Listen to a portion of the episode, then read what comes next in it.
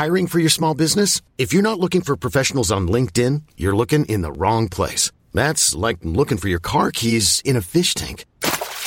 LinkedIn helps you hire professionals you can't find anywhere else, even those who aren't actively searching for a new job but might be open to the perfect role. In a given month, over 70% of LinkedIn users don't even visit other leading job sites. So start looking in the right place. With LinkedIn, you can hire professionals like a professional. Post your free job on linkedin.com slash achieve today. Hold up. What was that? Boring. No flavor. That was as bad as those leftovers you ate all week. Keke Palmer here, and it's time to say hello to something fresh and guilt-free. Hello Fresh. Jazz up dinner with pecan-crusted chicken or garlic butter shrimp scampi. Now that's music to my mouth. Hello Fresh. Let's get this dinner party started. Discover all the delicious possibilities at hellofresh.com.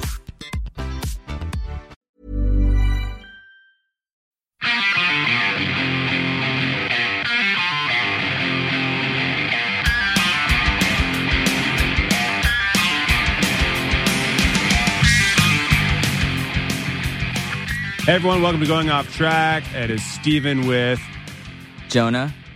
Brad. I cued them by pointing. You can't see it. Uh, thank you all very much for listening. Wow, I feel like so much is going on. See, you guys hear the podcast as we release them, but um, sometimes we record the intros ahead of time, so they kind of sit there. So we've been actually out of the studio for a bit. So it's a nice welcome back for everyone. So, how was the unnamed holiday we all celebrated to keep these evergreen? Oh man, It Wait, was- you went on a yoga, sh- a I yoga did. retreat. I went on a yoga retreat. And I just got got, back yesterday. I camped out, and there was a my phone at one point was like I kept in airplane mode. I tried to all weekend, but I turned it on at one point, and it was like monsoon warning, and like the scariest sound ever came out of oh it. yeah, the iPhone sound. Yeah, it was like the emergency sound. So I slept in a tent on a yoga mat in a tent in a monsoon. So a lot of water pooled up. All everything I brought was wet. So this was a But- really authentic Indian trip. It was at a Sufi a Sufi uh, center called the Abode. It was this really beautiful place, um, like three hours upstate in the woods, and it was just like a lot of meditation and yoga, and they grow their own food there pretty much. It was cool. It was really fun. There was um, more hand holding and singing than what I'm normally used to in my day to day life, and that that is a challenge for me. But I learned that sort of once you commit to this thing, you just get into it, you do it, and like it's fine. It's fine. Sure. And know. then there's like the the closing party orgy, right? There was a dance party. or orgy. I didn't stick around, so I don't. I can't comment on that. But I know there was the dance party. I became friends with the DJ, and she was like, "I was like, what was it like DJing like a sober party?" And she was like, "These people, I wish I could bring them with me everywhere." She's like, they were so into dancing, and like people were like on the ground, like doing synchronized moves. Some guy wrote a yoga rap. the yoga rap. Did he just say that? Yeah, he wrote he wrote a yoga rap. So that was my weekend. I'm I'm glad it was really fun, but I'm glad to be sleeping in a bed where it's dry as well. I can't even imagine like the fear of the phone since my my iPhone 4 died recently uh, due in no part to a small child thinking she was a big bigger child trying to drink bottled water and it going down the wrong, wrong pipe and with the expertise of Michael Jordan slam dunking through this bottled water and I watched it bounce off the dashboard of the car flip over and land in the cup holder that my phone was in and- Yeah. and, it just filled up immediately Gah!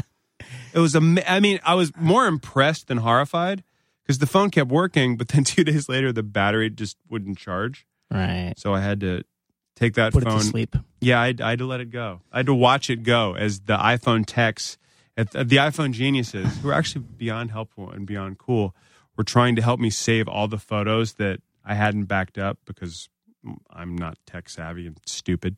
And it was literally like, like watching a countdown of a James Bond movie. I'm like, 2%, 1%. I'm like, "Do- do you have Dropbox? Can you put that on? No! And then Do you really have a wrong pipe?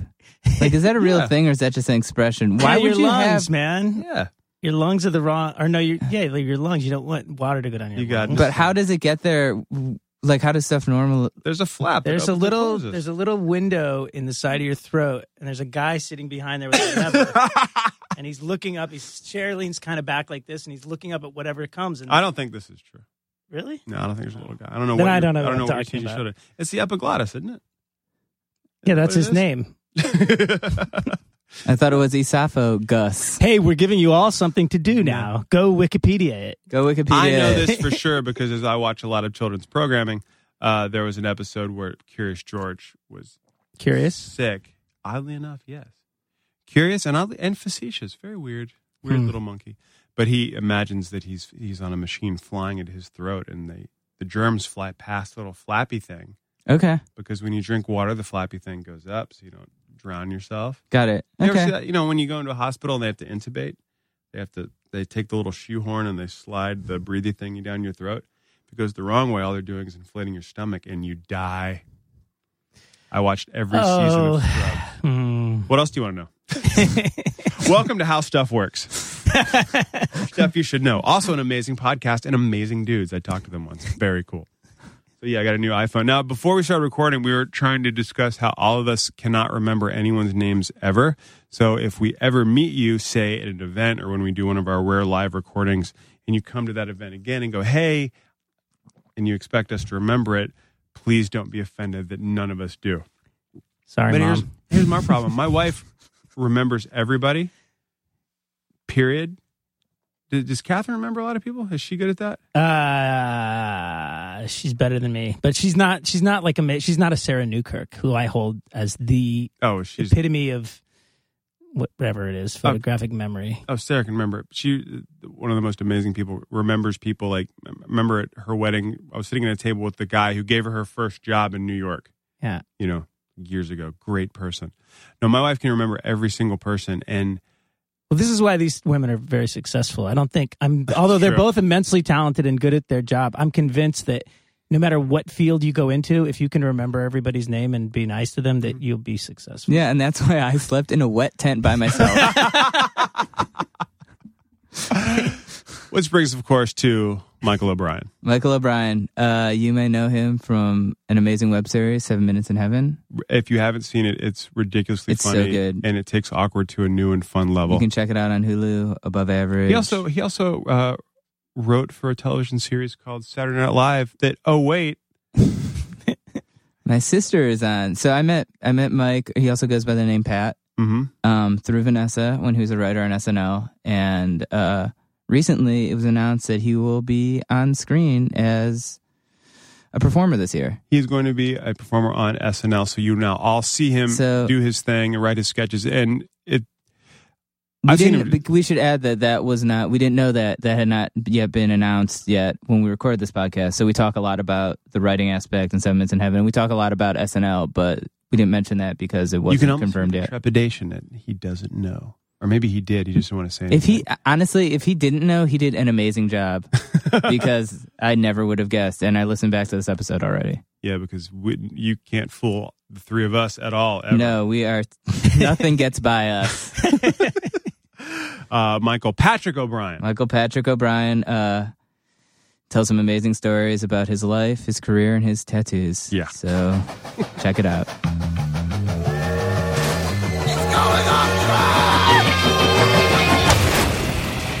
Welcome to Going Off Track. Today, our guest is Mike O'Brien, uh, writer for Saturday Night Live and the star of Seven Minutes in Heaven. which is so damn funny. And It I know is that so sounds funny. like it's like that's the intent, but it's hilarious. And it's just like I always feel weird with that adjective. Like you do a very funny show. Its intent is to make me laugh, and you succeed. Thank you very much. Especially if you put spaces between it, I believe you more. So, damn. Fun. Yes. Yeah. Yes. It's got to be a period in You can between always you can one. always tell the insincerity when it just bleeds. Mhm. That means re- it's really great. It's really, really funny. Really, really, and really- I, you're on. I feel like you're on SNL a lot too. It's like the guy standing in the background.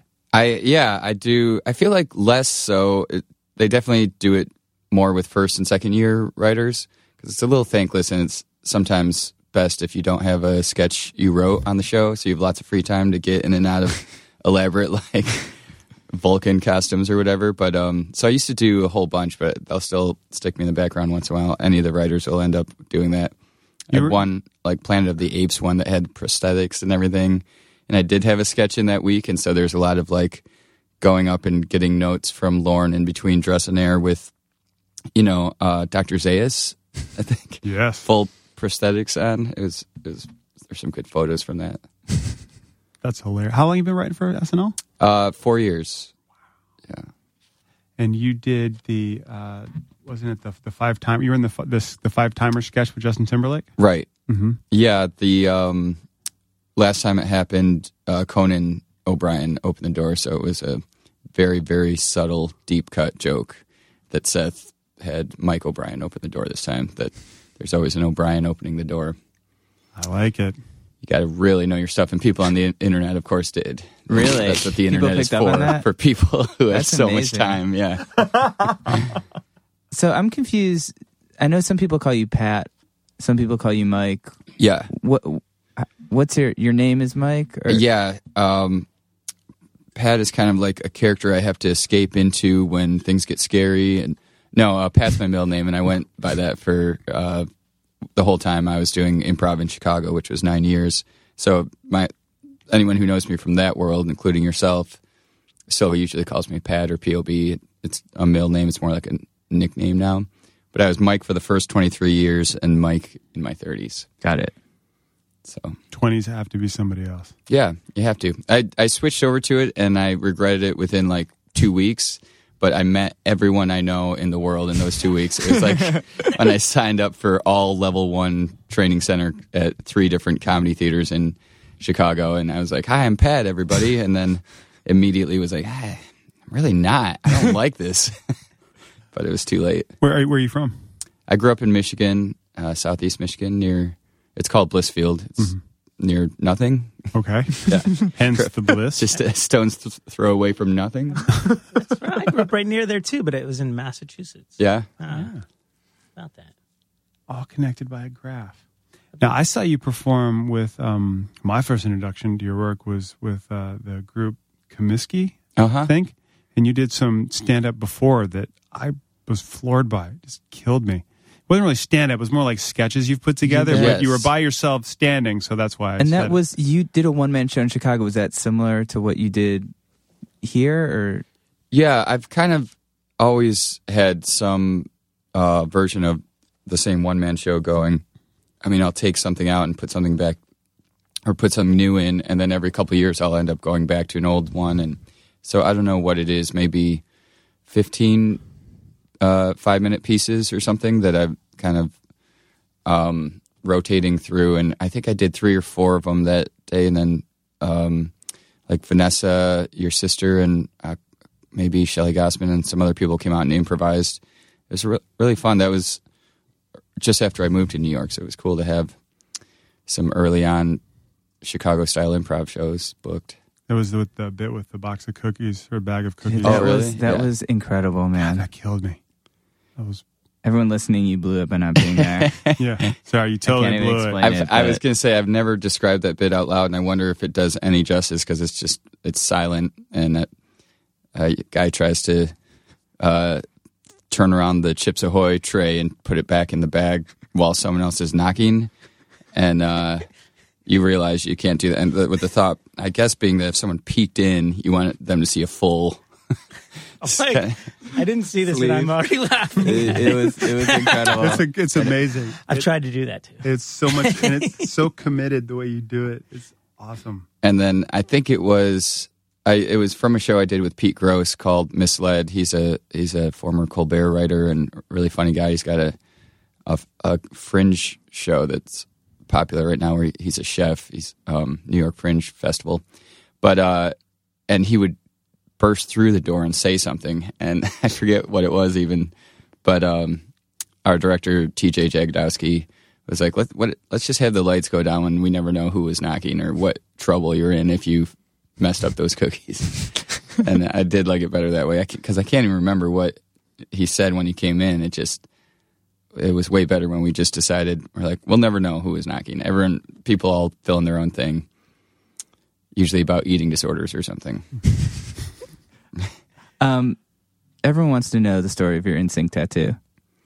Everyone, I I I, I, really so glad you did that because when you told me about it, I was like, how long are we going to wait? this is such an incredible story, and I just feel like it has to be shared.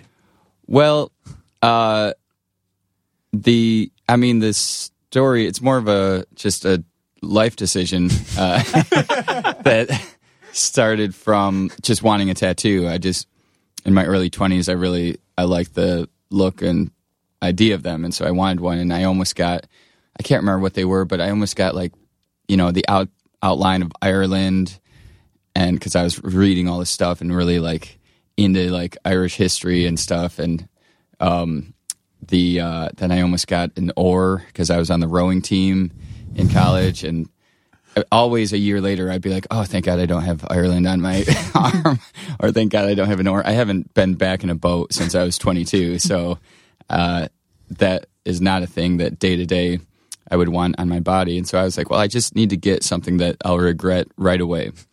Like it will not. I'll be leaving and be like, that means nothing to me. That's already so dumb. So I got NSYNC on my shoulder, and then I've followed it up with others that mean nothing. Like, what else do you have? Uh, I've got a tramp stamp of a bucket of chicken that is uh, the Kurt Vonnegut like line drawing from Breakfast of Champions. How that book's got those because Oh yeah. um, a team I was coaching called uh, Rattlesnake High School all got rattlesnakes on them. Like Paul Brayton and those guys all have a, a really cool looking Kurt Vonnegut drawn rattlesnake on them, and um, they were like, "You should get one too." And I was like, "Well, I already have NSYNC, so I feel like uh, I don't want to have some that mean something and some that don't." And um, so I was like, "Whatever's on the next page, I'll get on the next page at the bucket of chicken." So You're lucky it didn't have the asshole. yeah, that's right. Is that that book? Yeah. Yeah, tell tell people it's a star or something. They're like, we know what that is. Please tell me there's a photo of you with Justin Timberlake looking at the tattoo. no, he's been around the show many times since I've been there, and it, we've never brought it up. I don't, I don't know. I mean, we'll find out because uh, I know he he gets first listen to all these. Is that right? Yeah. yeah, Yeah, Justin gets approval on everything. He's executive producer.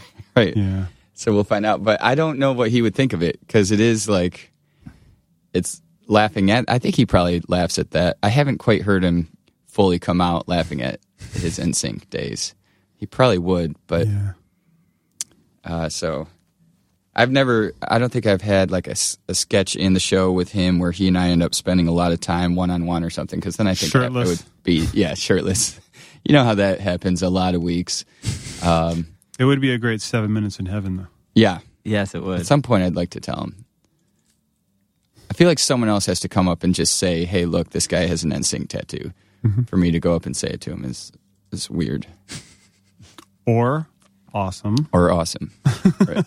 You know the. Um, have you guys seen? I think we're alone now. yes. The Tiffany I've seen it a enthusiasts. couple times. It feels like w- one of their moves to go up and be like, "I've got a tattoo of you." Those guys, they're really awesome. That I was- recommend it if you guys haven't seen.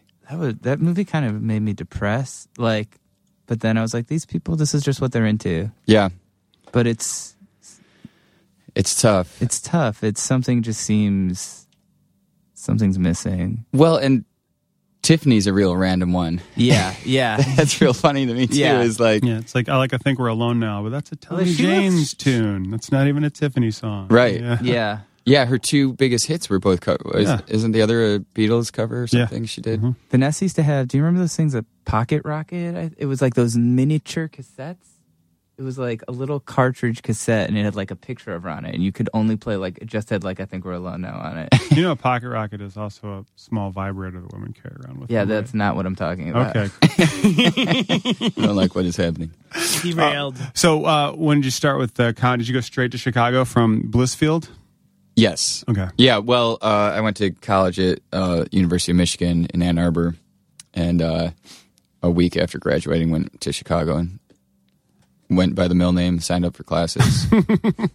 Did you do them all? Because I know a lot of people in Chicago would take like from you can go to IO and then um, Second City. You can do a whole bunch at once. yes, I did IO and Second City kind of together, and then a couple of years later did the Annoyance and um, uh, 500 Clown. Not an improv class, but that, that was the other group I did some classes with. They were uh, a, three people who were uh, like did clown clowning shows. They they do like a clown version of like Frankenstein, Macbeth, and all these classics. That it, it's again, I love that all we're talking about are bits that can only be understood through watching. They're like very visual, this group. So I was going to start to describe things, and I'm like, you just have to see them.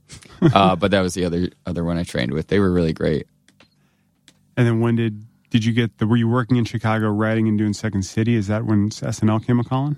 Yes, yeah, I was in 2000, like four. I think I got flown out and um, did the in studio like five minute audition for Lorne and the you know Tina and people at the time, and then um, they went with uh, Samberg, and you know I'm not upset about it, but it was a choice. I think. No, they went. Real quiet. Uh, I, I think that's. In fact, I know that's the year they picked up like the Lonely Island guys and everything. And then um, uh, four years later, that they did the same thing again. Flew me out again. They came to Chicago again. Saw me among many people that they check out in that weekend, as I think they're doing as we speak. And then fly you out. Do you do five minutes again? And they hired me out of that as a writer in 2008. That's your stomach, Brad? Oh my god, That's amazing. that's what. That's why you shouldn't get a pre-made sandwich at Sunac. You always have to make it fresh. About to shit my pants. My, st- my stomach's gonna be just as loud, as, especially after I drink a full tea, and then it's just I've like seven cups of coffee. This Just going to be a starts bad scene. Yeah. Should we get a bucket in here so we don't have to maybe. take a break? So how did Seven Minutes in Heaven sort of come about? Man. I was just gonna say, speaking of mine and the guests' stomachs are always so loud in it, and there's certain guests where you have fun with that, and other ones that you don't have that rapport, and you just have to both act like your stomach's not going, and like this loud noise that you both like just hold eye contact and say through your eyes, like neither of us is going to say anything about that. But uh, uh, it got started um, just a couple of summers ago for something, you know, we're very lucky to have this break in the summers when SNL is um, not uh, making new episodes, and uh, so we. Uh,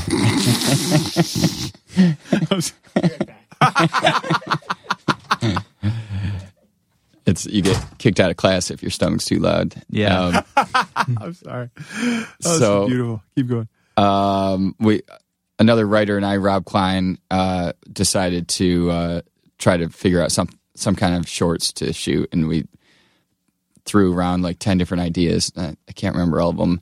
I I think one of them that came in, I'd like to think second place, but it might have been lower. Was backstage at Smash Mouth, and we would go around the country and do like interviews and sketches or something always backstage at Smash Mouth, never acknowledging why we're there, never talking to Smash Mouth or about Smash Mouth, but it'd just be just a place to always be doing something.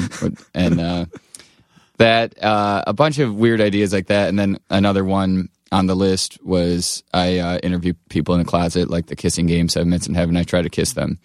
And um, everyone was like, that one's going to be so cheap and easy. Let's go with that one first. We'll think about these other ones later. And um, my thought was, we're never going to get anyone to do this. I thought maybe friends from SNL, and that was like Kristen was one of the first ones. But right away, there was other people that were just like, "Yeah, I'll do that," which were just like, it's insane that people who are like working professional actors, some of them I would call straight up famous people, would be like, "What is it?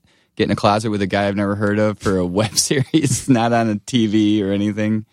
And they, uh, they all, a lot of them did it. A real lot say no too, but Really? I'm not surprised by that. Yeah, I would probably say no. I think a lot of people, after working with you there and just seeing how like it's just fun and you're cool to hang with, and I'm basing that on just this experience right now, but it just uh, from the ones I've seen, it just seems like a fun thing to do. Yeah, I'd like to think like now people can watch it and decide. But like the first eight, not only didn't know what it would look or feel like, they also didn't know about the kiss at the end. So those are all genuine reactions. Um, and then we re- started releasing them, and so then everyone we asked after that got to do, you know, surveillance on what it was going to be. But the first eight are um, the real, the real thing people do with their face and body when someone's uh, face starts leaning right into them. What was who who was like the most weirded out? Did were any of it? Does anyone? What was your favorite kind of true reaction? Well, and then after the first eight, another one that came in not knowing about the kiss was Insane Clown Posse because they just hadn't watched. They were like on tour and hadn't watched. They were like, "What is this?" And they were they were my favorite reactions across the board because um, Shaggy Two Dope never got on board. he was never he was never loving this. He was like, "I do not know what this is, and I don't really like it." And uh, Violent J got so into it. he just was like everything. He was like, "Let's do another one of those. Can we do one more?" Or, you know, whatever dumb game. I was like, uh, one of them. I was like, "Let's play a game called Mikey Likey." I just wanted to make them have to kind of talk baby talk. I was like, "I'll say something I like, and then you guys do yours." I'll be so I'm like Mikey Likey cold ice cream, and uh, they'd be like, "Okay, uh, Joey Likey." um, you know, big tits, and they both kind of chuckle. And we did like two rounds of it, and it, nothing amazing happened. So I could already tell we were going to probably cut it. But Violent J was like, "Oh, can we do a couple more uh, Mikey Likey, Joey Likeys?" I was like, "Yeah, all right." he didn't. It wasn't like he had one planned either. He was just like enjoying. He's like, they they normally are getting like interrogated. You know, all their interviews are like, uh, you're loosely connected to a guy who shot up his school answer to that. And so to have Mikey Likey, Joey Likey was suddenly like a relief to them. But then the the kiss came and I knew it was just gonna be trouble. I think they both served time at different times. They're just not gonna be guys who want it and sure enough they didn't. Shaggy Two Dope made it clear I wasn't even gonna really do the lean in with him. Violent J I kinda got him on the neck.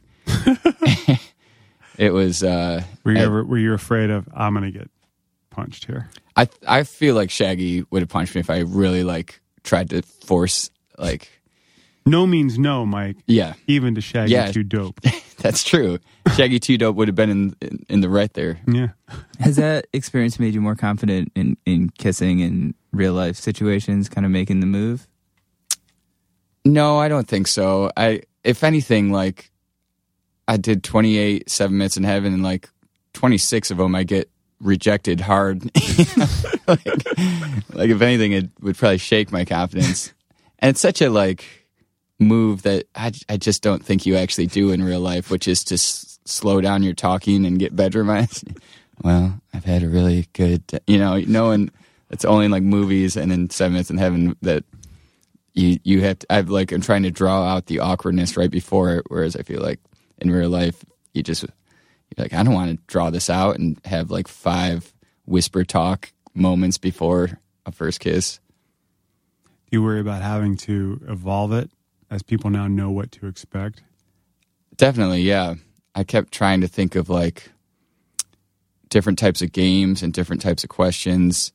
Uh, having a surprise guest come out of the clothes in the background, or you know, trying to think of new new twist. Most of the time, when we did that, it was like um, didn't feel right. Like in the end, like it it probably should be pretty simple, and like you guys probably experienced, like each one just is going to feel different enough because of the different guests and the different things you end up getting into with them. So, um, anytime I was really trying to overthink the form of it, it, it usually Rob Klein was a good one to kind of scale it back and be like, I don't think we need a whole. I thought it'd be funny for one to have like a band, you know, like it's like Johnny Carson or something, where I have my guests and I've got a band and just like three guys crammed in the corner that play instruments. Um, but that seemed to kind of take away from the guest dynamic. It's just more fun just to chat with somebody in that setting. How much of the, the interview do you script beforehand?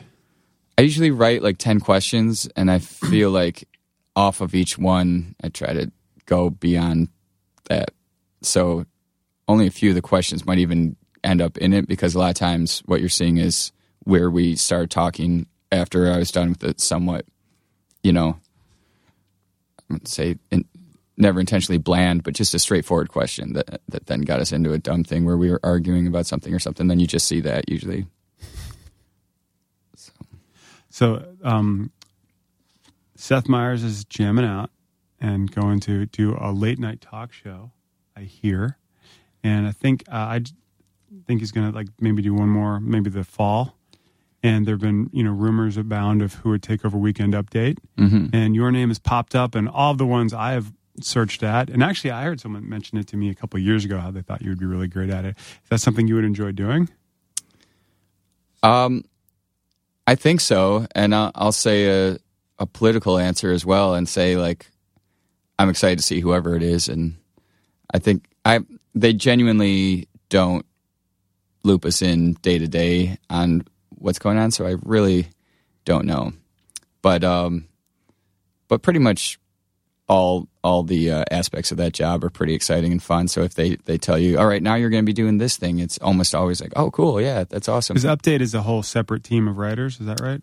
It is. Um, the there's I think four dedicated full time joke writers for Update, and um, they uh, then if we don't have a sketch in, the uh, um, other writers will submit jokes. Sometimes it's kind of a fun thing to do if you just end up with a light day, and the um, what we call the update features, where like a character comes on, uh, are written by that actor with um, any version of writers. Could be update writers, could be regular, but Which ones have you worked on? Those features? um, gosh, none. No. No, uh, Which ones would you have wanted? I'd like to say I wrote Stefon. I don't know. um, I uh, I'm really trying to think. That's funny. I, Stefon didn't start out on Weekend Update though. He was a sketch that's true. Oh, really? I didn't with know Ben. Affleck. Yeah, he played like Ben Affleck's brother, and they were pitching a pitching a movie. Yeah. I think I want to say Sandberg. I think I'm not sure, but yeah. And then he was just like they're filmmakers, and he was just his weird brother. And I didn't think that I guess it didn't it didn't really work that well. But then I think they brought him back on Update, and it's brilliant. Yeah. Um, that's uh, John Mulaney with along with Bill. Yeah, It's really really funny. Um, I don't think I've had a feature in a little while. I had a l- long time ago. Jason and I wrote one that was like um, he was the guy who invented Four Loco because that was oh yeah. so that place is hit in the one month where we all talked about Four Loco steadily. And um, I can't remember if it was related to that, but there was a period where Jason always had Four Loco in his fridge at home. I could never quite, none of us could quite tell if we were having one as a joke or serious. Like we'd kind of laugh, be like, all right. But then the next day you might also have another Four Loco and you're like, well, this is now, now we're just Four Loco drinkers. Has to be a moment when you realize, oh no, we, we use this brand. The sad realization you're a four loco drinker. Yeah, You're like I'm not. A, I'm no longer outside of this. I'm in. I'm this person. Um, so you've done a lot of stuff on camera and and writing. I mean, do you do you have a preference? Do you like both for different reasons? Yeah, I would say both for different reasons. I mean, what I, I think I like the most is getting to do um, exactly what my idea is, have it fully realized, and uh, SNL is a very lucky place for that, where um, pretty close to your idea on Tuesday night actually gets shown in uh, on air on Saturday night um, without a ton of like, you know, there there aren't a lot of like uh, TV execs that come in and say you can't say that or something like that, and Lorne gives us a lot of freedom with that. So that that actually f- feels very satisfying, even though I'm not performing it. Um, it- when I'm just writing for SNL, it's being ha- you're handing over your thing to someone, but you're able to really kind of be like um, fine tooth, you know, directing each little part of it. Um, but that's that is the fun thing about the summer projects and the side stuff is you get to fully control all of it. I get I can write, perform, and direct, and have my friends do this, this, and this, and little side videos and segments and heaven type stuff. It's just seen by a billion less people, but that's all right. but isn't it seen by we were just talking about this a while ago like like demographically more because on the internet things you know that's someone watched that you know and you know how long they sat and you can check and i mean le- legitimately but with the show you can be like oh it rated great this week based on a myth you know based Yeah. on like where it's a guesstimate Well, and exactly, and that's one of the saddest things the numbers have shown me. Our our best ratings of the year are almost always in January a show where there'll be like um, a big there's there'll be like uh play like NFL playoffs um, on NBC all day, and then we'll have the best ratings of the year. And what I always imagine is it's people who are asleep from a long day of like drinking beer and watching football, and the TV has been left on to that channel. So maybe it's because the promos that they're running during that make them like, oh, I should try that show again. But it's really funny to me that I'm like, oh, this could just be that people are too lazy to go searching for something else. It's easiest to not have to pick up the remote. And that's why we did well this week. It isn't like a credit to, you know, the last couple months, we've been really writing some better stuff. I think we're getting some momentum. Now, people just all watched the Patriots game and now they're they're dozing in and out and half watching our show. It is a sad reality, but I don't think you're giving yourself enough credit because now that you can watch last week's SNL before the new one, sometimes they'll do a rerun That's on true, yeah. prime time. Right. I don't. I can't. Oh, really? Yeah, I don't know if they squeeze it down to an hour or not. It is. I think 10 to 11 or something Yeah. they'll do uh, the week before. Mhm. Yeah, they just started doing that. and it's like okay, you know, it's it's one of those weird things where, uh, you know, s- certain like certain shows will rate the same as a rerun, even if they're new, but it's cheaper Right. to to create something new and do that than like I don't know. It's just like some weird networky type stuff. I heard a weird one that could be 100% false, but I'll go ahead and say it. Um, that um, Key and Peele, which is that great sketch show on Comedy Central, has like almost no viewers and then the most internet hits of any sketch thing or something. That That's all like the half hour block that Comedy Central has for it is like going through the motions that everyone who watches that watches that, which I think is becoming more true of everything. Definitely SNL, but I think that's a really extreme one where they're all, if you're, you know, well, I don't want to get into that angle of it. I was going to say mm-hmm. you don't want to advertise during Key and Peele, but hopefully they have lots of people who want to advertise. Oh, advertise. that's that's kind of the game is trying to figure out that paradigm of advertising because that that realm is going away. What's mm. interesting about SNL to me is how many rehearsal sketches are now getting put up. You yeah, know? That's that's an interesting angle for me because you for years you never even knew that that there's more. right. You know, I love that. Yeah, that's been really cool. That there's certain ones that you're like, oh man, it got cut. Everybody liked it. It really could have almost gone, and you can't do it with any other person. Is so perfectly Charles Barkley or something, you know, that you're like, now, well, that that idea is gone forever then, and uh, so it's cool that they they get to live on. And I bet on Sunday when people watch, they barely. If you're just looking at the top clips, you don't know. Even sometimes you might be watching a dress rehearsal one. I bet they all kind of just feel like online clips. I'm one of those people that you know stay until the end of the show. Like I love those last two sketches Yeah, because it always feels like ah, let's see what the fuck happens. yeah, You know, and I've always dug that to see what comes back, and sometimes it's really trippy, fucking ballsy shit. I I I live in that zone. The, we call them the five to ones. I just read a good article about Jack Handey in the New York Times. He's got a new book that I'm excited about, and he was talking about all all of his ideas being. They didn't call them five to ones, but that same slot they call it something different. Um, but uh, Unfrozen Caveman Lawyer and um, Toonces the Cat and everything. I think some of these ended up probably as they reoccurred and stuff like earlier in the show. I kind of remember them as, but you can tell by the ideas themselves that they're the end of the show ideas. How much of where you write is improv based? Well, when I write with another improviser, a lot of it will be. Um, like I wrote a lot near the end of the season with um, Cecily Strong, and all season with uh, a lot with Tim Robinson. And whenever I write with Vanessa, those are all three people that I know from Chicago comedy. Well, I didn't know Cecily actually. I met her out here, but she's coming from that same background. And so once you have the idea, and you do this with all all the writers and cast, but especially with people who I've literally improvised a lot of on stage scenes with, you can't help but just making each other laugh, and you're just playing. You play the characters for an hour, and they're just with a word document open, saying, writing down every line that is making you laugh, and then the hard and less fun part is at like 8 a.m. being like, oh man, I just got like a 20 page Word document of sentences. and now I have to start being like, all right, so what's the beginning? How's this set up? And structuring it. It's got to take a lot out of you. I know we've asked Vanessa this and, and Aidy and other people, Fred, when they were here.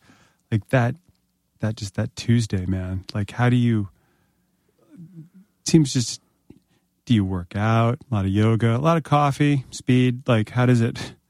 I do a lot of tea. My first season, I did a lot of Mountain Dew. Oh, yeah. just the most trashy way to stay awake. It's like two 20 ounces of Mountain Dew. You just feel like your mouth is a garbage hole. But uh, now I do uh, a lot of black tea, and and yeah, it, the annoying thing is you get to where you are uh, going to crash after staying up all night Wednesday at 10 a.m. and you've drank so much then you can't sleep, and sometimes the two or three hour nap I would normally get that, then I just am laying there. So you're just so messed up. And then Wednesday night isn't he? I'm not even really tired, and then Thursday day I, I could barely keep my eyes open. It throws your throws your schedule off. Um, but The it's, secret it's to also being really funny. fun. Yeah, yeah.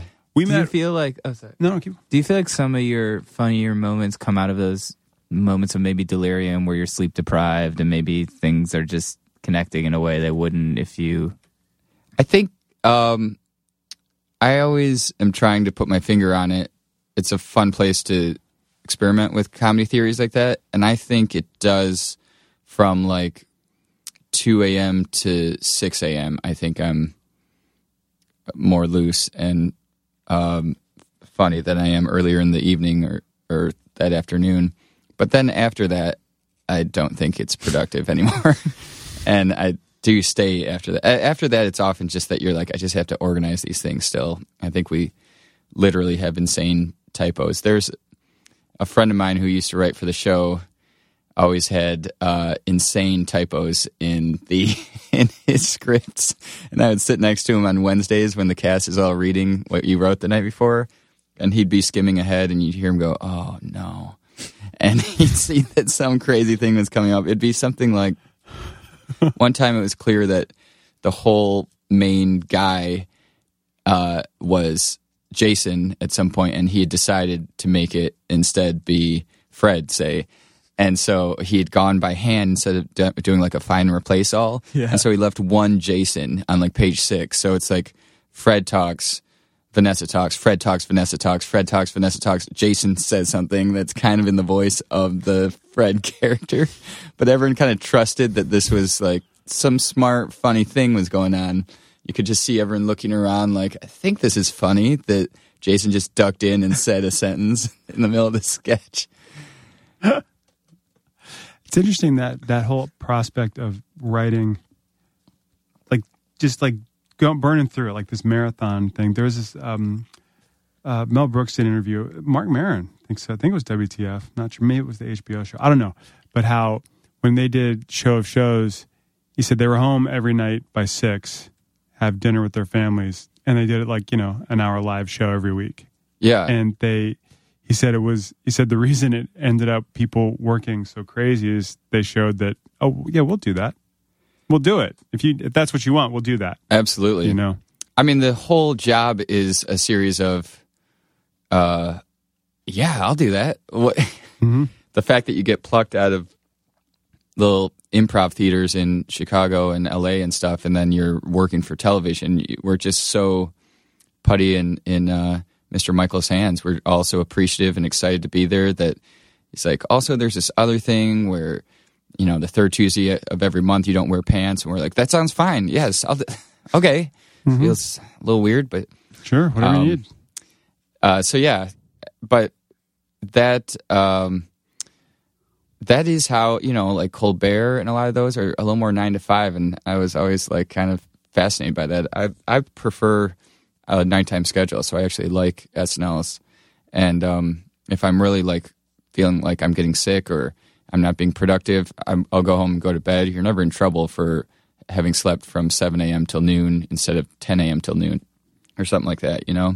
So you can make it they don't come around with vitamin b12 shots and just get you going right. No, they're not they're just watching on Wednesday that the product i that you're putting out is is good. So, So they don't care about you. whatever your method is, yeah, exactly. We met um, one time uh, on our way to, I think, it, I don't know, we were at um, Trailer Park.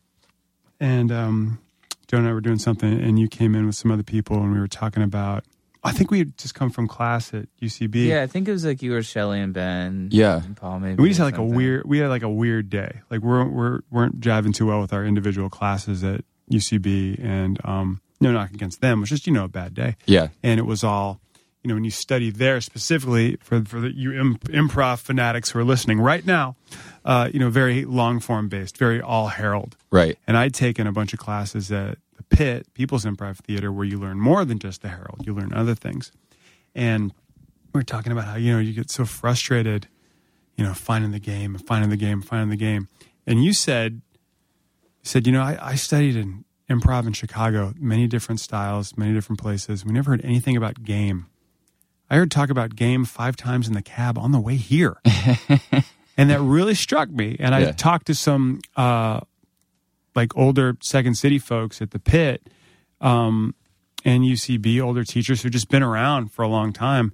And they went yeah this focus just shifted in the improv world to finding the game instead of learning all the forms. Because there's a bunch. It's not just the Harold. There's a bunch of long forms if that's Right. what you're into. There's a bunch of short forms.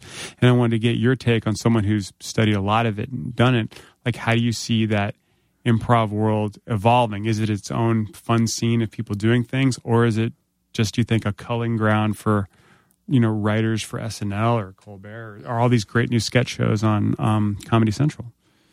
Well, I think I think more than anything, the each theater kind of needs to define itself as what its new angle is when they almost all like derive from uh, like Del Close and some of those early teachers, but they can't just say, "Hey, we've got a new theater with a new name, and none of our profits are going directly to." If you know Second City or uh, Improv Olympic being two of the older training centers, they're like, we've got a new training center with a, a new point of view. We're going to show you a different way of doing improv. And in the end, it all boils down to the same sorts of things. I don't think they're wrong to try to have their own take on it, but it is like the annoyance says it's all about taking care of yourself because if you're fully taken care of, your partner's going to have an easy time on stage. So you got they hammer it into you to come out with like a lot going on physically and a whole you're developing a background story in your mind. You're this very full big character and when it's not done well, you're like fully ignoring the person across from you. And then you know, it seems like not having taken classes there, it seems like UCB, when they decide to make their own theater and training center in New York, we're like, we would define our angle on it more as like you find a game in the first two sentences. You got to really get that fast. And its most extreme form, I've heard teachers yell, you know, if, if the audience doesn't know exactly what is funny about the scene in 10 seconds, you're wasting their money, which I think most of their shows are like $5. So it's not a ton of money you're wasting, but but that um, causes i think when that's not working it causes a little bit of like not realistic people and scenarios and less interesting things because you come out and you say an opening sentence that no one would ever say in the real world. Like it seems like every time i return a video in this video store you get angry if it's a title that you think uh, is too romantic for a guy to have rented. And you lay out every aspect of the whole scene in your first line. It's not really built or discovered together. Um, but uh, uh, and then like IO, which is all supposed to be about listening to your partner and building it together as a team. At its most boring is a lot of people like pouring coffee forever, and no one is making that first bold move. So all of them like overlap really um, hardcore and have uh, have great versions and great improvisers at all the theaters and some you know bad improv going on that's by that. And i think they're just trying to find their different angles. But whenever someone I think it's only a uh, comedy crime when you say that one is the right angle and the other is not. And I, I don't believe that. I think people who say you have to find the hard game right away or you're wasting people's time would go to a TJ and Dave where it's an improv show. It's very like an hour long play without hard laughs every three lines, and say that's one of the best improv shows I've ever seen. And you know, TJ and Dave would go to a really good ASSSSCAT where everything is these hard, fast games and say that's a really great show. So when it's done well, you know, it's it's all all of it is really works and is awesome to watch and perform. And but people do get weird chips on their shoulders about this. It always feels like the is it the Hatfield and the McCoys or something in in Huck Finn that like you're like I can't believe these two little sections of this tiny side subculture thing are fighting with each other. You know? Oh yeah, over like a pin. I have a friend whose grandmother was a Hatfield. Oh He's really? Like, he's like, yeah. It, the whole thing I think stemmed from like a pig. right. You know, oh, kill it, and that like for decades they just Yeah. slaughtered each other over something really stupid that was down to interpretation, which kind of means something was bothering someone to begin with, Right. Which is kind of the I don't know. It's, it, it is it is weird that, um, like all those worlds, and it gets so competitive, and then you know you've got the people that have been there for a while, and that seems to be where. You know, it's like anything else. You know, it's like like that uh, that old tenured professor doesn't seem to give a shit. Yeah, gonna you say- can bring salsa because there's so many chips on their shoulders, right? Yeah, right, dude. That is Damn. that is your catchphrase. I've noticed the T-shirts in the lobby. Yep. We can clock that pun at 44 minutes, give or take a few subtle edits you didn't hear. But yeah, I mean, it is. Yeah, it is an interesting world. Uh, and it's like I took some classes there, and like some people were like, "Are you signing up for the next class?" Like as soon as it ends, They're like we're, and I was sort of like, "Yeah, that was fun." Like I'm not trying to like make it like you know what I mean, but it's That is, did- that is that was kind of the most liberating thing for me to get to a point and go, that was cool. I'm good. Yeah. Like I don't. It's. I wish it were my thing. I wish I was better at it. But the people that I did it with, who are awesome, like man, they're fun to watch. Yeah. You know, I had more fun. I said this one time. I had more fun watching them in the scene I was in with them than being in the scene. Yeah. And that's when I knew I'm not very good at this because I'm not helping them out at all. Yeah, it's just I've I've had that experience a lot though, where you're just enjoy, enjoying someone else on stage so much. It's really fun. But yeah, it's uh, um, oh no, I almost lost it. Something you you were saying about oh, when I was teaching, I would often say like someone one time broke down the numbers, and as you sign up for a level one improv class, your odds of uh, getting on SNL or um, writing for Colbert Report or whatever to use those um, are like astronomically bad. You know, they're just the number of people taken out of Chicago are one in this many, and th- just this many students are signing up every day. So it's like one in a million or something terrible. And those numbers, I think, could feel very discouraging. But it was more.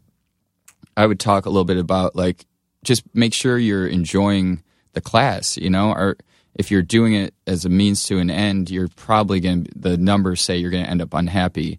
But what if you enjoyed the class really well and then maybe that also happened and that was a bonus on top of having fun? Because a lot of people didn't seem to really be just laughing at their classmates, like you're saying, and enjoying them and going out for dinner afterwards and, and really soaking it up because they were always like sticking around after and being like, hey, any advice on uh, getting on SNL?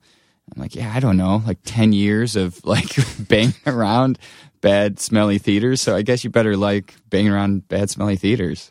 but you did it. You were brought out once and didn't get it, and then Yeah. again. So that's.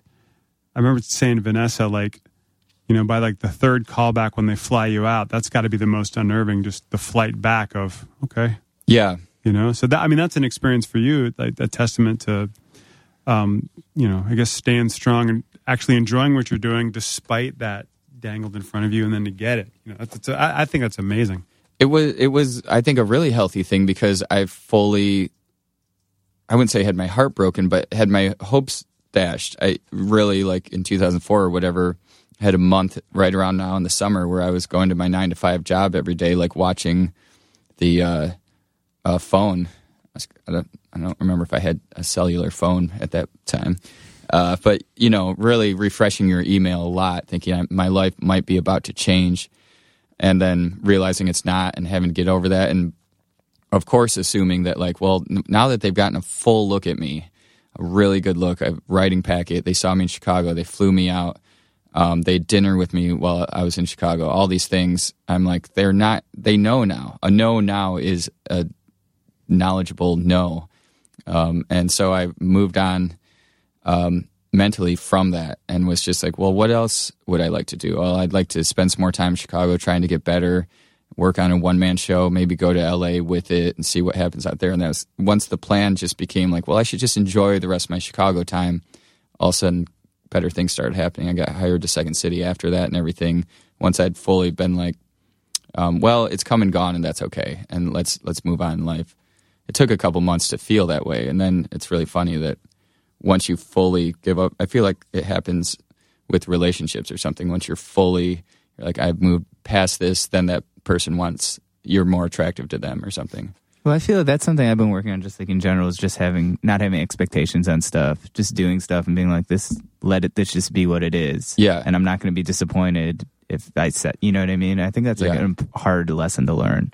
I've had to cut way back on Twitter and Instagram uh, for, for this reason that I felt like I was starting to do it and count the number of responses I was getting. And I was like, well, this shouldn't be a self esteem machine. This should be a fun hobby and way to like put up photos of me and my friends. And then, but if I can feel in my gut the difference between 25 likes and 20 likes, then I feel like I've I've gotten oh I've missed the point. But I think that's what the majority of people are doing. They're like I'm putting myself out there a little bit and really counting the number of people that like me. And that's that's a depressing use of what are other kind of otherwise kind of fun mediums. It's weird though. It's almost a justification of yourself because I know a few people who literally have like between they have a million followers, you know, and they do they're awesome at what they do. I'm know. sitting right here, dude. You have nine hundred ninety nine thousand, and you're not there yet because I, know, keep I know, unfollowing you because I, know. find you offensive. but you know what I mean? It's like that. It's like what what is that barometer of people going? Okay, I'll listen to you every once in a while Right. as opposed to creating something and put it out there. Now, mind you, these people do create stuff and do it out there, and this is just another avenue of what they do. But it's almost like basically, I look at Twitter and Instagram and even Facebook as something else reminding me, is something else suggesting I'm not doing enough for my career, you know? right. and it bugs me because I Yeah. used to be able to just blame the world, and now I just have to blame me. I don't know. That's just kind of how I feel about it, as opposed to, you know, working and doing on working on something. Yeah. Although I bet the number, because the feeling you always have is people are getting writing jobs all the time and everything from Twitter. And I bet the numbers are similar to level one students making it on TV. Like, you get, you can't have any end goals to it. It should just be like, this is a thing I do because, you know, I get bored when I'm writing and I, I want something else to check or look at or, or write a silly comment on. But I do think people are really like like anyone who's saying please follow me and aggressively like they'll try to get famous people I know they'll hound them please follow me. You're like what? Why? What would that mean to you? It's not act- they're not actually going to go hang out with you. You just want that sort of like that would mean something yeah. different about how I feel about myself to know that Sudeikis follows me or something I, I don't even think he does Twitter but you know that kind of thing is so it's it's it really is sad to me, and I I feel myself doing it sometimes. So I'm, I'm trying to cut cut back. I uh, my new use of Twitter is just to harass Time Warner Cable. Yeah. TW Cable Help. Uh, I posted one the other day because we talked about this on the last podcast. They raise their mo- modem rental fees, Uh-huh. which is like so crazy, is it- whatever. And I tweeted something at them. I was like, at least in the board game version of Monopoly, you get to pick your own piece. like I always make Monopoly comments, and like I'm feeling my roommates like they're just gonna like they can see everything you're doing on the internet. like, and all you do is harass them. but I can't stop. But you keep paying them, so they don't give a shit. No, that's true. Yeah, Yeah, you're That's still all they paying the want. bill. You're right. But whatever. Yeah, I'm an asshole. Thanks. Yeah. They're they're checking in on you though. You know they're they're like let's log in. Do you think how much can people look at everything we're doing? Like every bit of it. They can't get into our hard drive, right? I, I don't Who know. are they? Because some of them. I feel like all can. this NSA Yeah. stuff. I Yeah. think it's it's horrible, but I also feel like when it came out, I was like, yeah, like I was like, I I assume that like it's. And I you're okay with it, or you no, just I'm not. I'm not okay with it, but I just assume that like if if if people really wanted to know, like I'm typing stuff in and it's going into this thing, like someone's going to be able to see it if they really want to. I just felt. I've always felt that. So when that came out, Definitely it's a bummer. emails and cell phone calls. I've always kind of assumed that that might be going on anyway. I'm not defending it, by the No, way, no, but yeah. I'm just saying that like I'm so cynical, maybe inherently, that I was like, yeah, okay, I but believe that's like this. we shouldn't. There shouldn't be that kind of cynicism. You know, that's the thing that gets me is that we are supposed to be better of that, better than that. Right. Like we make fun of so many other countries Right. for doing that, Right? That's the, Absolutely. main, that's the main issue. and that's what we do. And it's Yep. like it's just, but we don't torture people. Oh yeah, we do. We don't detain people without their rights. Oh yeah, we do. You know, and it's uh, it's that's a, the depressing part. we don't do drone strikes. we don't do drone strikes. No one gets hit. You but know, yeah, there's that. I mean, that hypocrisy exists everywhere. But yeah, so it's a bummer. But I feel like I don't know exactly what they can and can't do. But I just assume government can see everything, and so can can. Time Warner Cable. hmm they can't. What, it's, And they uh, think my Monopoly jokes are hilarious. they're like, you know what? It's kind of a pain. I'll, I'll never forget when I was in college.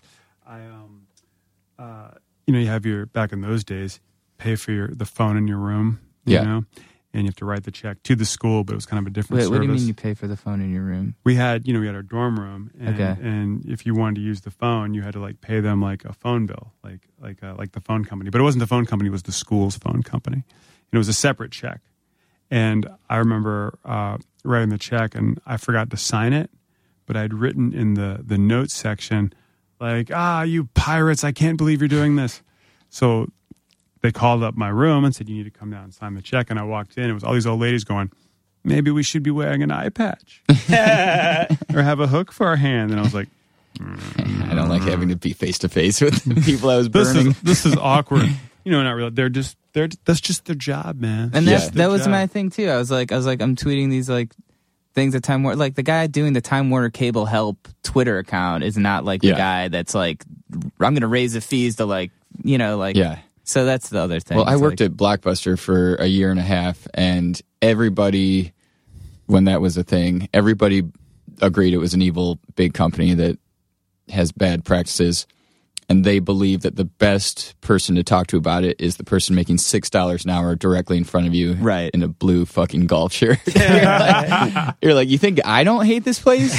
I'm like, you, I get up to 39 hours, and they're like, be careful, don't go over. We don't want to pay you time and a half. You know, go ahead, go home. Like they're just like a gross, annoying, Right. huge company, and uh, and uh, but they, yeah, everyone teed off like, I can't believe what you guys are fucking doing with these late fees. Just throwing stuff at you, you know, literally crumpled bills thrown in your at your chest, and you're like, "Yeah, I know." I decided to raise the national late fee by another fifty cents the other day. It's weird that I'm I work here, standing in, on my feet all day, and don't have a desk. Would you like some popcorn that I'm also forced to sell? I just you reminded me though of something. When I was a kid, I defaulted on a credit card, but they basically begged me to default. They like without any notice raised the interest rate really high or something, just really sleazy. And I called and whatever, I couldn't work it out. But I remember that every time I would send a check, I would write in the note section like, oh, I would write. Only cash this if you admit that you're a dirty bunch of fuckers. and like I would try to think of something every time, you know, every month that I'd send a check like if you if you eat if you kill and eat puppies, cash this check. And I would write it in the note section. They fucking cashed them all. Yeah, they don't give a shit. Nobody cares. Somebody told me one time that if you write like if you have a debt that you're paying off and you write like in the note section like payment in full, Yeah. that like that, that then you can that, that's like legal and you can go you can claim later that you paid off your debt. in. Ah, we'll do it. that seems kind of made up to me. Yeah, it's one of those. I love I love Try those. it. I do too. The other one I've heard recently that I really want to get to the bottom of is that it costs five hundred dollars to get a a police escort in New York, and so that you can. that at some point, I want to go to like uh, go from an SNL to the after party with a full four police motorcycles in front of and behind, like a yellow cab, and. Uh, it's surely fifty thousand dollars. it's got to be like you're like why wouldn't everybody do it but there was definitely a point where i was like well maybe it's just people don't know Don't about know. it they they assume and Oh, after it's taken advantage of a few times it'll raise to 50,000 but maybe it's just 500 and most people are like oh, I don't need a police escort I, but maybe we all do maybe we should all be doing that like like splurging on your anniversary or something it's 500 is not cheap but it's way cheaper than I thought it'd be Yeah. Yeah. that to stop traffic in New York City for your date. yeah, that's true. That would be like, where are we going to eat? Well, we're going to Per Se. Oh, that's great. No, it's how we're going to Yeah. Per Se. Yes. You did all this for you. Yeah, exactly. You can also get what the helicopter to JFK. I heard was only like 150 bucks. Or It used to be 110. Wow. Yeah, I think it's not that much. It's like for a helicopter ride, I would think that's how much it would be. Plus, you're getting a ride to the can- airport that's yeah, going to cost you 50 bucks in cab anyways. Yeah. And I heard you get to skip security, or you do security there. You do So- it there, it's smaller. Because Yeah, I, I, So yeah, you do They security. take you right to like the. Wow. Yeah, I tried to do that. I tried to do that for our honeymoon, and and my wife was having none of it. She's like, "I'm not getting on a fucking helicopter with Carmel." I no, I'm not doing it. and I, don't guess maybe a cool helicopter ride isn't the thing you want like the cheapest deal on. yeah. I, How's this thing work? It's amazing. Yeah. It moves fast and goes up, and then we direct it with yeah, wind. I've got a Groupon. Yeah. Yeah, they had uh, helicopter rides was in the original video that we watched and were inspired by for the Gathering of the Juggalos uh, videos that we imitated on on uh, SNL, and because one of the moments was like just rattling off things, and they literally, I think they said, "Guys on stilts, helicopter rides," and something, something, and you're like, "Whoa, whoa, whoa, go back." Helicopter rides? Do they have trained? Like, what? What is the equipment? Where did they get a helicopter? Right. are who's flying it and don't just stick that in between cotton candy and guys on stilts that's a big i want you guys to treat that with the weight it is there's death involved in that one You're taking people off the ground that they sort of can control themselves on into an area Right. that they have none. Mm-hmm. Hang gliders, ultralights, Did penguins. You, have you been? Have you made it out to the gathering? i have yeah I went Really? a couple summers ago what was it like? Uh just super like peaceful and kind of loving. Um no uh the, the it was real intense. It was fun but um there's a real the juggalos um the fans of insane clown posse have like a real 50-50 split um mentality that is also what the a lot of their lyrics are about too. And 50% of it is about family and like accepting everyone for who they are and they chant family a lot at the live shows and, and any interviews. We kind of brought a camera and just talked to people and never really did much with it but they talk about it's so great to be back. This is my family. You know a lot of them you imagine might not have the best family situation at home and it's kind of like this wow kind of a cool thing. And um, they're like feel the love in the air. It's mad clown love family family. A lot of talk of that. Other 50% of their mentality is like violence and their uh, rap style, which is called horrorcore, and it's a lot of talking about and laying out long, detailed, violent situations where, I mean, tie you up in the basement, cut off your ears and stuff. And so they also will talk about that in their interviews, and they go back and forth. And I'd say as the night goes on and more whippets and um, drugs are consumed, it goes more towards that. The interviews are more like, man, if someone steps to me, you know, I'm, I'm gonna cut him out. I got shot one time, I got, and that's all. It's all about the violence that they like. And then once in a while, they'll be like, "But mad love to everybody too." so it's a, it was it was fascinating. Ever they were all very nice to us. We got physically threatened once, and uh, uh, then I think after that we went and put on disguises, you know, of uh, of dressing in the free clothes we'd been given of uh, insane clown posse gear, and that got rid of it because we were walking around in golf shirts and khakis, and literally no one else in the place had a collar involved. You know, most there's a it's mostly shirtless or a big basketball jersey that says like I killed your mom on it or something like, and then golf shirts tucked into khakis. It- Everyone just like, who are you? What are you guys doing? What is this? Maybe if you had the golf shirts and khakis with the clown makeup, right, right. no one would have blinked. God, it is it is lawless. It is fascinating. It's like private property, and there just is a real feeling that like anything goes. But they, with half the mentality being about family and love, I think they they don't have a lot of like injuries and stuff. I think zero deaths ever, which is insane. There's deaths at like everything. Well, who are you threatened by? Um, someone, a guy came up to us and seemed like he had maybe been drinking, and uh, he said, uh, uh, "You guys," uh, and he was a guy who had had the bullet wound. He showed us. He said the uh, the uh, insane clown posse guy, a little like symbol they use. of Oh, the hatchet man. the hatchet guy had stopped the bullet from his heart, a tattoo or whatever had. We had this whole interview, and then he came up to us later and he's like, "You guys aren't juggalos, are you?" And we were like, no, no, we've never said that. Um, I'm the guy who writes for SNL and writes those pieces. Like we were never uh, being posers with the Juggalos. And uh, he's like, well, I'd be careful because I think hatchets are going to be going down soon. And they, they're they're obsessed with hatchets, which are like the least effective form of weapon. but uh, then he took a bandana and covered like the lower, you know, everything but his eyes. He tied it around his face like that and walked off staring at us, which was also, you know, not to poke holes in all of his, but we'd seen his face a month before. it only works if you approach someone with the bandana in place. But uh, but it was definitely like uh, at 2 a.m. You know, in this pitch black like bonfire setting of chaos and people running around screaming. Everyone's so messed up. It was uh, unsettling for sure. We were like, I didn't like that. I don't really think he's going to his car to get hatchets, but I wouldn't put it past him. so, but we we made it out. It was uh, it was very fun, and uh, we went uh, with Vanessa to see ICP in Manhattan one time. That was fun. They you know cover the walls of a theater with black plastic and then spray the crowd the whole time with Faygo soda, and uh, got to meet the guys backstage. I think that was all before the Seven Minutes in Heaven. So good guys. Violent J is I I think a super super smart dude, and uh, They own everything. they own everything. They make millions. yeah, they're a great like indie story for people who are like don't want to conform or, or are having trouble getting through with major record labels or whatever. They're they're a good story like entrepreneur type story. Um, and I think they just got voted worst rap band of all time by some magazine. I just heard someone. So they're so hated, but that's part of their marketing. They love that. I think.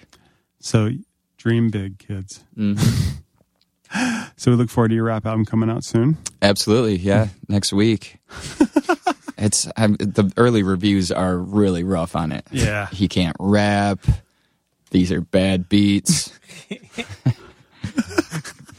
These are bad. Beats. Everything about this can't even really call this rap.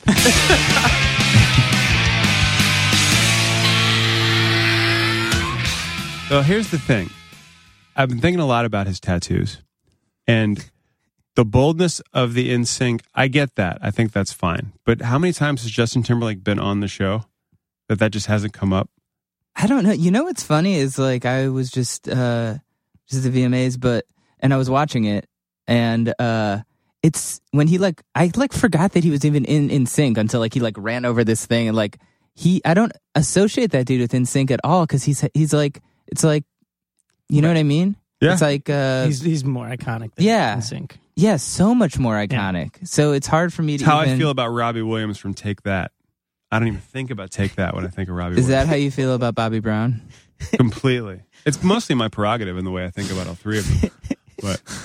But Yeah, but uh yeah. that was a really long performance that he did, Justin Timberlake. Everyone's I, everything I've read is people were like they wish NSYNC was longer. They're like it's too short. Yeah, it was uh, uh, one website, 118 seconds or 115.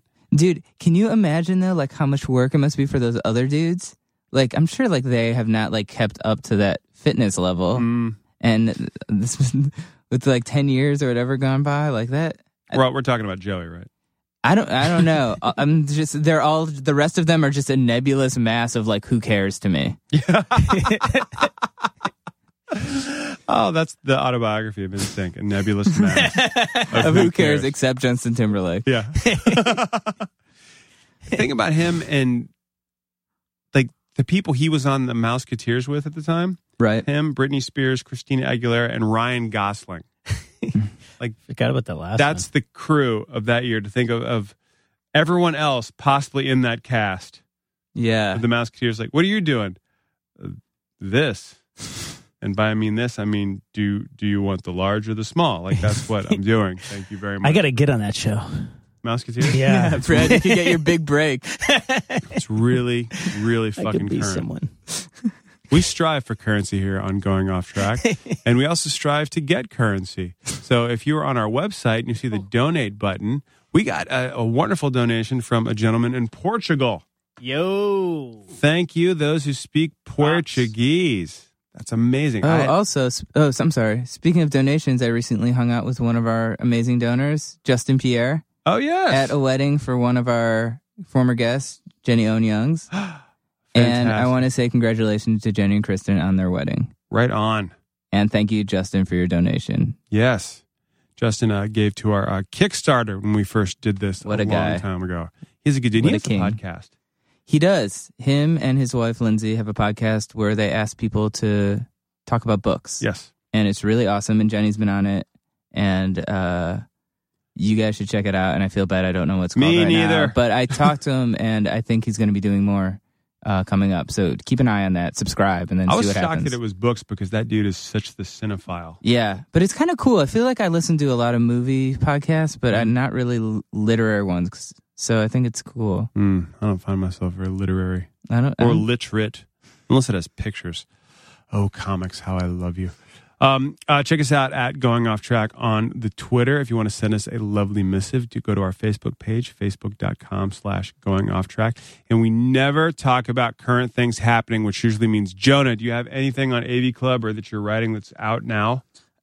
I uh, I interviewed uh, Jake Bellows from Neva Dinova, who is someone I really love, who I wanted to do for this podcast, but just isn't going to be in New York uh, in the near future. But I interviewed him for Washed Up Emo Right on. with Tom, and that should be out by the time this airs. So check out Washed Up Emo, If there was- Jake Bellows interview. I love this dude. If there's a person more deserving of their own Sirius satellite radio channel than Tom Mullins, I have no idea. Who it Man, is. that dude is him and Trevor Kelley like got to be the most emo dudes ever. and uh, they could curate an entire channel that would be phenomenal. We should I agree. But yeah, so Jake, Wash Up Emo. I've probably written some stuff too. I don't of know. an emo fight between Trevor and Tom. Who's more emo?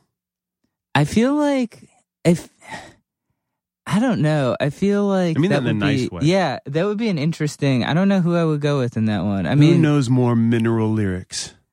I don't know. I mean, I feel like Trevor has more of like the West Coast thing because he grew Ah. up there, and Tom's more East Coast. So I feel like they have a little bit separate areas of expertise, but there's a lot of overlap between those dudes, and they Mm. Care about a lot of bands that even I don't care about, That's which is saying a lot. yeah, that's saying huge amounts. All right, check us out next week here on your iTunes or web station. Bye.